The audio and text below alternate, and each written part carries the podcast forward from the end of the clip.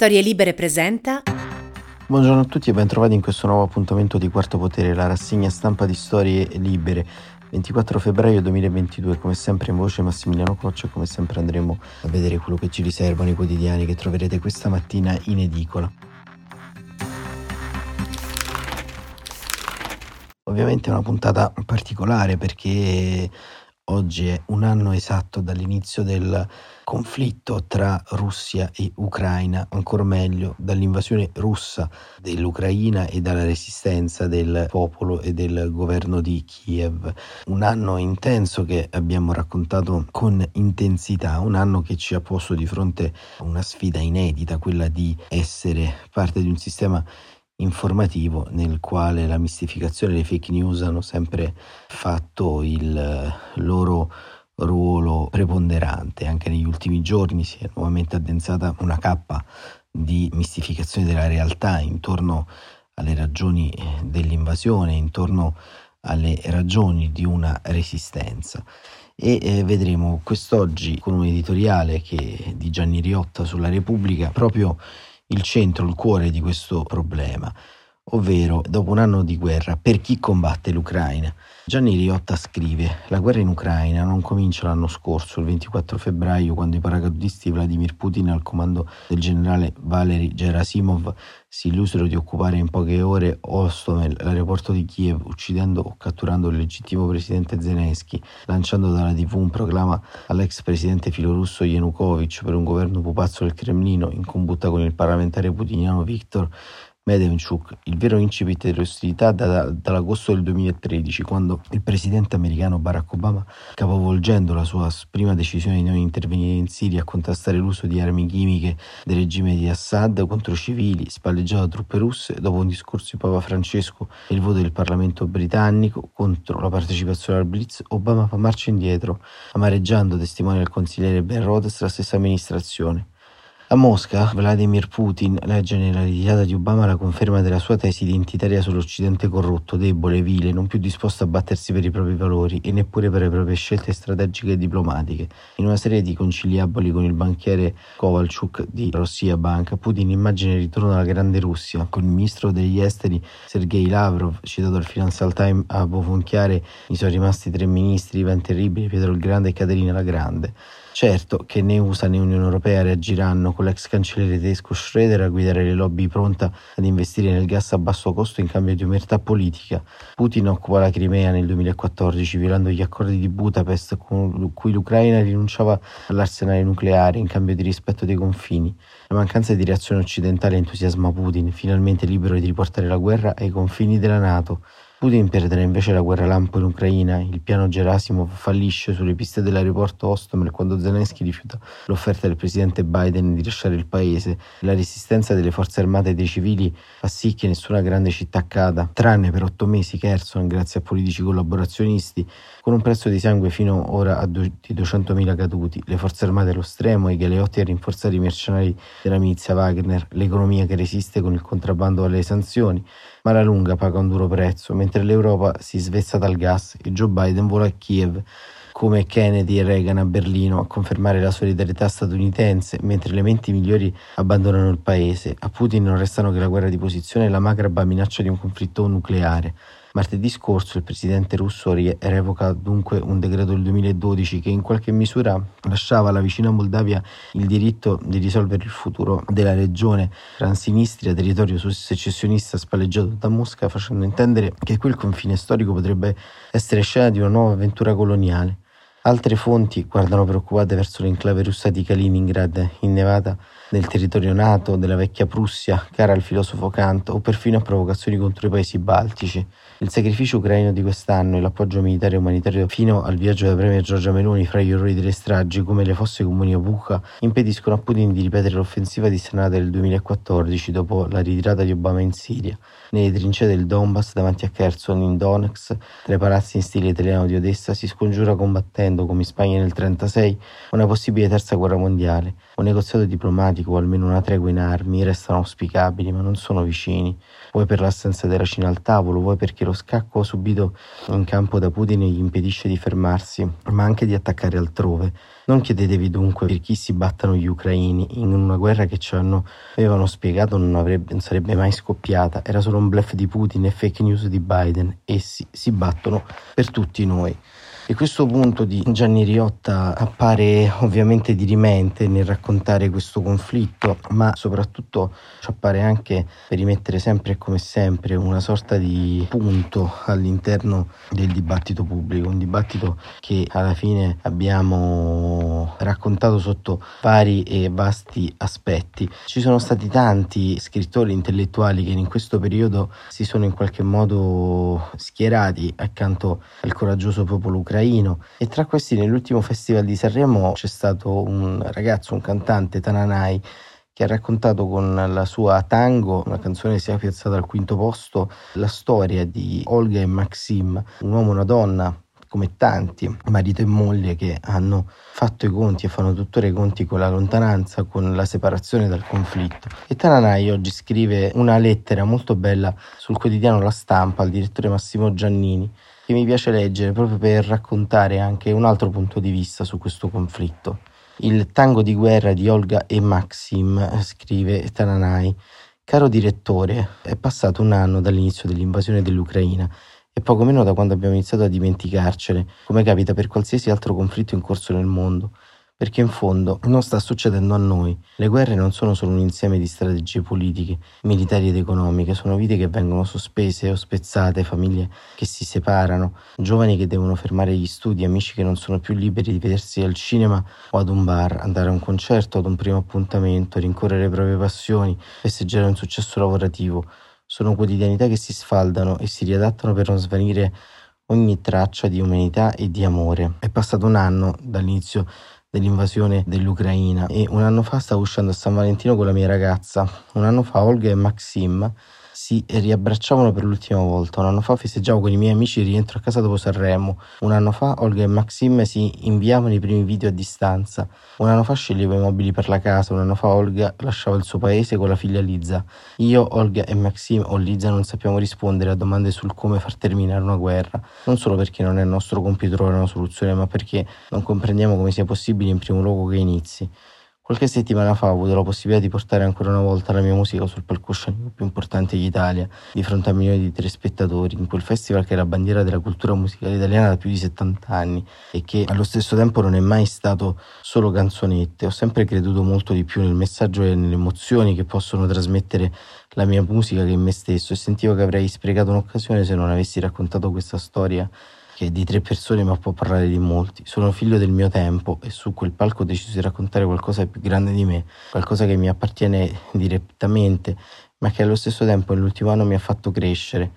in tango canto l'amore di due ragazzi ucraini separati dal conflitto. Nel video che lo accompagna sono narrate la loro storia e la loro quotidianità tramite i video e le foto che si sono scambiati in questi mesi. Eppure Tango non è una canzone sulla guerra, Tango è una canzone sull'amore e la sua potenza, anche in mancanza di pace, perché non sono la brutalità di un conflitto, un manifesto politico che volevo raccontare. Quando sono venuto a conoscenza della storia di Olga e Maxim, sono rimasto stupito dai loro sorrisi, dagli sguardi colmi d'amore e di speranza che si scambiavano anche a distanza, ed è questo che è potente. Se anche a migliaia di chilometri di distanza, separati da eventi drammatici e brutali, è possibile mantenere intatto quello sguardo d'amore, allora nel mondo può continuare a esistere la speranza per un domani di pace, in cui apprezzare nuovamente la semplice bellezza della vita nelle piccole cose, come dichiararsi amore sotto la scritta al neon di un sexy shop. E io, canterò quei sorrisi e quella pace aspettando l'abbraccio di Olga, Maxim e Liza riuniti nella loro casa. E questo era Tananai sulle colonne della stampa, un pezzo molto potente, molto importante che, che ci racconta sostanzialmente non solo quello di cui stiamo raccontando da un anno, ma anche qual è il punto di caduta e di prospettiva di un popolo, ovvero il popolo ucraino, ovvero il popolo che resiste e tornare molto probabilmente ad una normalità e a scambiarsi sostanzialmente uno sguardo di amore in continuo con quanto diciamo la vita dovrebbe permettere ad ognuno di noi. Forse c'entra poco la geopolitica, c'entra poco la politica estera, c'entra poco tutto questo, ma chi si adombra di privare persone della normalità e di questi sentimenti andrebbe per sempre bandito dal consesso civile, in questo caso Vladimir Putin. Tornando al dibattito non umano, non sentimentale solamente, ma al dibattito pubblico, Giuliano Ferrara oggi sul foglio dà un punto di osservazione molto interessante, un articolo molto profondo dal titolo Le avanguardie per la democrazia. E scrive Ferrara che le guerre non sono il campo privilegiato della logica o della razionalità, al contrario sono il luogo delle passioni facinorose. Bisogna dire che, nonostante i segni mediatici in contrario, questo anno di guerra ha dimostrato che l'Occidente nei quasi 80 anni che ci dividono dalla fine dell'ultima guerra mondiale concentrata sull'Europa, ha fatto passi da gigante nella consapevolezza di sé e della posta in gioco. Il chiacchiericcio velenoso dei talk show di più bassa levatura, contrastato peraltro da preziosi scampoli di magnifica informazione dal fronte dei telegiornali e sulla stampa, è un'inezia in confronto della situazione dell'opinione pubblica quando era Hitler a volersi esercitare nell'arte della conquista e della devastazione del suolo europeo. Oltre metà dell'opinione pubblica americana, per esempio, era isolazionista, pacifista, quando non apertamente ostile all'autodifesa di Francia e Inghilterra di fronte all'avanzata della Wehrmacht e alle imprese apocalittiche della Luftwaffe su Londra nelle battaglie dei cieli. Trump Perfino lui non osa ricalcare per ora le orme di Charles Lindbergh, un influencer di un certo peso della tendenza. America First, l'eroe della prima trasvolata, Lindbergh difendeva il Neutrality Act contro le razze ebree britanniche che vogliono portare il nostro paese nella distruzione. Aggiungeva è ovvio che i britannici stanno perdendo la guerra e che erano destinati alla sconfitta a prescindere da qualsiasi aiuto possibile da parte dell'America. Il padre John Kennedy, Joseph, fu chiamato a Washington dalla sede di ambasciatore di Londra perché diceva esattamente le stesse cose. Per chi voglia rinfrescarsi la memoria, c'è nel merito un bell'articolo di Deborah Frieder sul London Review of Books per ottenere dal congresso l'invio di armi a Churchill mentre infuriavano i bombardamenti sulla capitale britannica, Franklin Roosevelt si inclinò alla mezza bugia e suggerì che l'invio di armamenti avrebbe tenuto lontano la guerra per le truppe americane, avrebbe risparmiato il loro coinvolgimento sul terreno. Dalla fazione isolazionista, con la solita buona coscienza apparente delle ideologie e demagogie anticoloniali, facevano parte i sinistri doppio giochisti dell'imperialismo a due velocità. Per esempio Francis Gunther, archetipo di tutti gli scollacciati odiatori di Zelensky. All'inizio del blitz di Göring scrisse questa antesignana dei chiacchieroni pacifisti d'Italia e d'Europa, che sperava nella rasata al suolo di Londra, finché non fosse rimasta che la pietra su pietra, finché la città non diventi calva come la vecchia testa di Jarval Nehru. Insomma, il valoroso popolo indiano come scusa alla pari del valoroso popolo iracheno, per le peggiori mestizie della resa all'autocrazia e dell'odio antibritannico. Ieri, come anti-americano oggi, la grande torre di Thompson su una piattaforma mediatica letta in mezzo mondo in lingua inglese, ma contro molti baroni dell'informazione che le facevano gli occhi truci e che la combattevano, non si stancava di esprimere il suo interventismo antinazista con parole di fuoco, considerando codardi, confusi, struzzi, architetti del cinismo, Gente impaurita di svegliarsi e di vivere, inerboruti e molto più influenti chiacchieroni di ieri. In risposta si sentiva dice che era un'isterica, che Alice Roosevelt Lowport era l'unica donna nella storia che aveva avuto il pubblico, il suo ciclo mestruale lo aveva messo a reddito e che era un agente segreto britannico.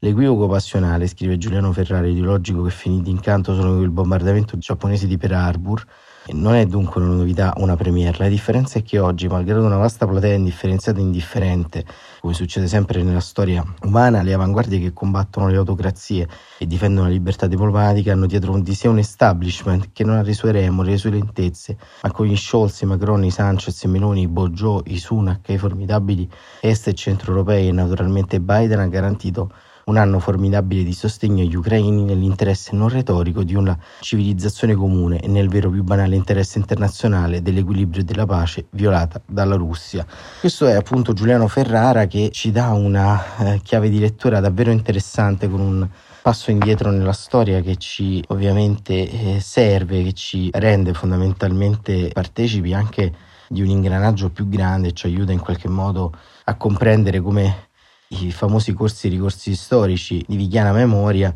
siano al centro anche di questo conflitto. In questo anno, dopo l'inizio dell'ultima invasione imperialista della Russia di Vladimir Putin, maturando in Giuliano Ferrara, lo avete sentito nelle parole, ma anche dentro me, dentro tanti, anche un sentimento di odio, un odio nei confronti soprattutto degli indifferenti di questo conflitto, perché poi in fin dei conti il giornalismo, eh, ieri come oggi, in tutte quante le sue forme, è un impiastro di ragione, razionalità, ma anche militanza e amore, quell'amore che ha raccontato oggi Taranai che eh, ci fa in qualche modo aspirare ad una pace, ad arrivare ad una pace per tutti. Ma insomma in questo mio editoriale sonoro penso che i partigiani, ieri come oggi, hanno sempre combattuto gli aggressori e si è partigiani anche in questo caso contro un'operazione neocoloniale che vuole riprendersi qualcosa che considera sua, l'Ucraina in questo caso, ma che suo non è mai stato. Dicevo prima che in tanti odiamo gli indifferenti, che in questa guerra sono quelli che pensano che Zelensky sia antipatico, come se stessimo parlando di un personaggio del varietà che è sottoposto al televoto e non come di un presidente che si è ritrovato in guerra nell'arco di 48 ore. E anche forse per questo odio chi antepone la propria gerarchia di piacevolezza al dramma di un popolo martoriato, chi in virtù di un vecchio schema di appartenenza giudica senza conoscere. Sono quei personaggi che un po' odiamo dalle scuole superiori, quelle che durante le assemblee d'istituto avevano la verità in tasca, quelli che non studiano, non leggono, però danno sempre fiato al pensiero facile, il pensiero facile che di solito è instillato dalla propaganda che martoria le nostre televisioni. E dopo un anno possiamo dire che almeno io e tanti altri odiamo chi è pagato per mentire, chi è foraggiato dai think tank, dalle fondazioni filorusse per mentire, per raccontare che la guerra è colpa della Nato, è colpa della sindrome di accerchiamento che ha colpito Putin. E odiamo forse odio indifferenti che spesso e volentieri sono i miei connazionali, che nelle classifiche dell'opinione pubblica sono vette altissima di sostegno eh, alla causa non pacifista ma alla causa anti-interventista perché vogliono il riscaldamento a casa a 27 gradi tutto l'anno perché in fin dei conti non siamo in grado di pagare nessuna idea con un prezzo più alto del nostro confine, un po' come quando diamo l'elemosina a qualcuno. Pensiamo di sgravarci la coscienza dando uno o due euro, ma il problema eh, rimane lì, nonostante i nostri uno o due euro che abbiamo dato senza indifferenti forse avremo una società più libera, ma sono indifferenti e come diceva Gramsci, l'indifferenza è abulia, è parassitismo, è vigliaccheria, non è vita. Perciò, diceva l'intellettuale sardo, odio gli indifferenti, perché l'indifferenza è il peso morto della storia, l'indifferenza opera potentemente nella storia, opera passivamente ma opera, e opera anche quando si sentono le mistificazioni sul sangue dei ragazzi di Euromaidan,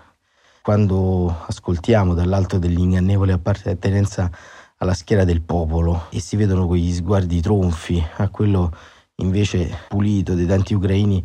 che personalmente ho incontrato in questi 12 mesi. E ci sarebbe da odiare potentemente, senza sconti, senza giustificazionismi, il protagonista di questa scellerata operazione Vladimir Putin, i suoi uomini, Lavrov, Gerasimov e tanti altri. Ci sarebbe da odiarli perché se Putin è il mandante, il criminale, eh, chi agisce nell'ombra, chi sostanzialmente rimane in silenzio è il fiancheggiatore e come ogni fiancheggiatore nasconde le mani nelle tasche per ingannare tutti, ancora una volta, magari durante la prossima guerra, durante la prossima crisi.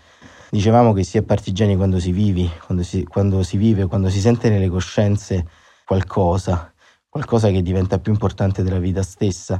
e la costruzione, parlava Gramsci di una città futura e quella città futura per me, italiano, europeo,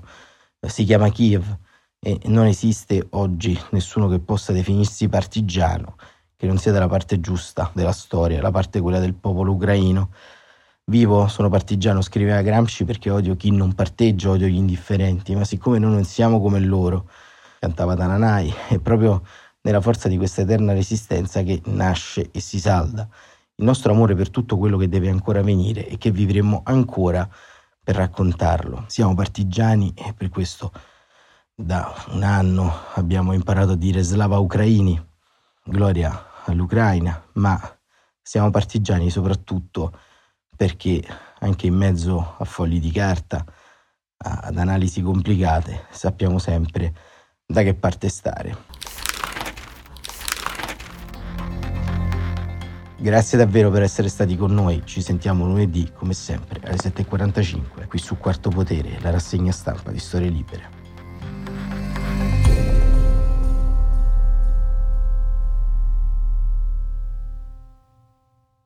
Una produzione storielibere.fm di Gianandrea Cerone e Rossana De Michele. Coordinamento editoriale Guido Guenci.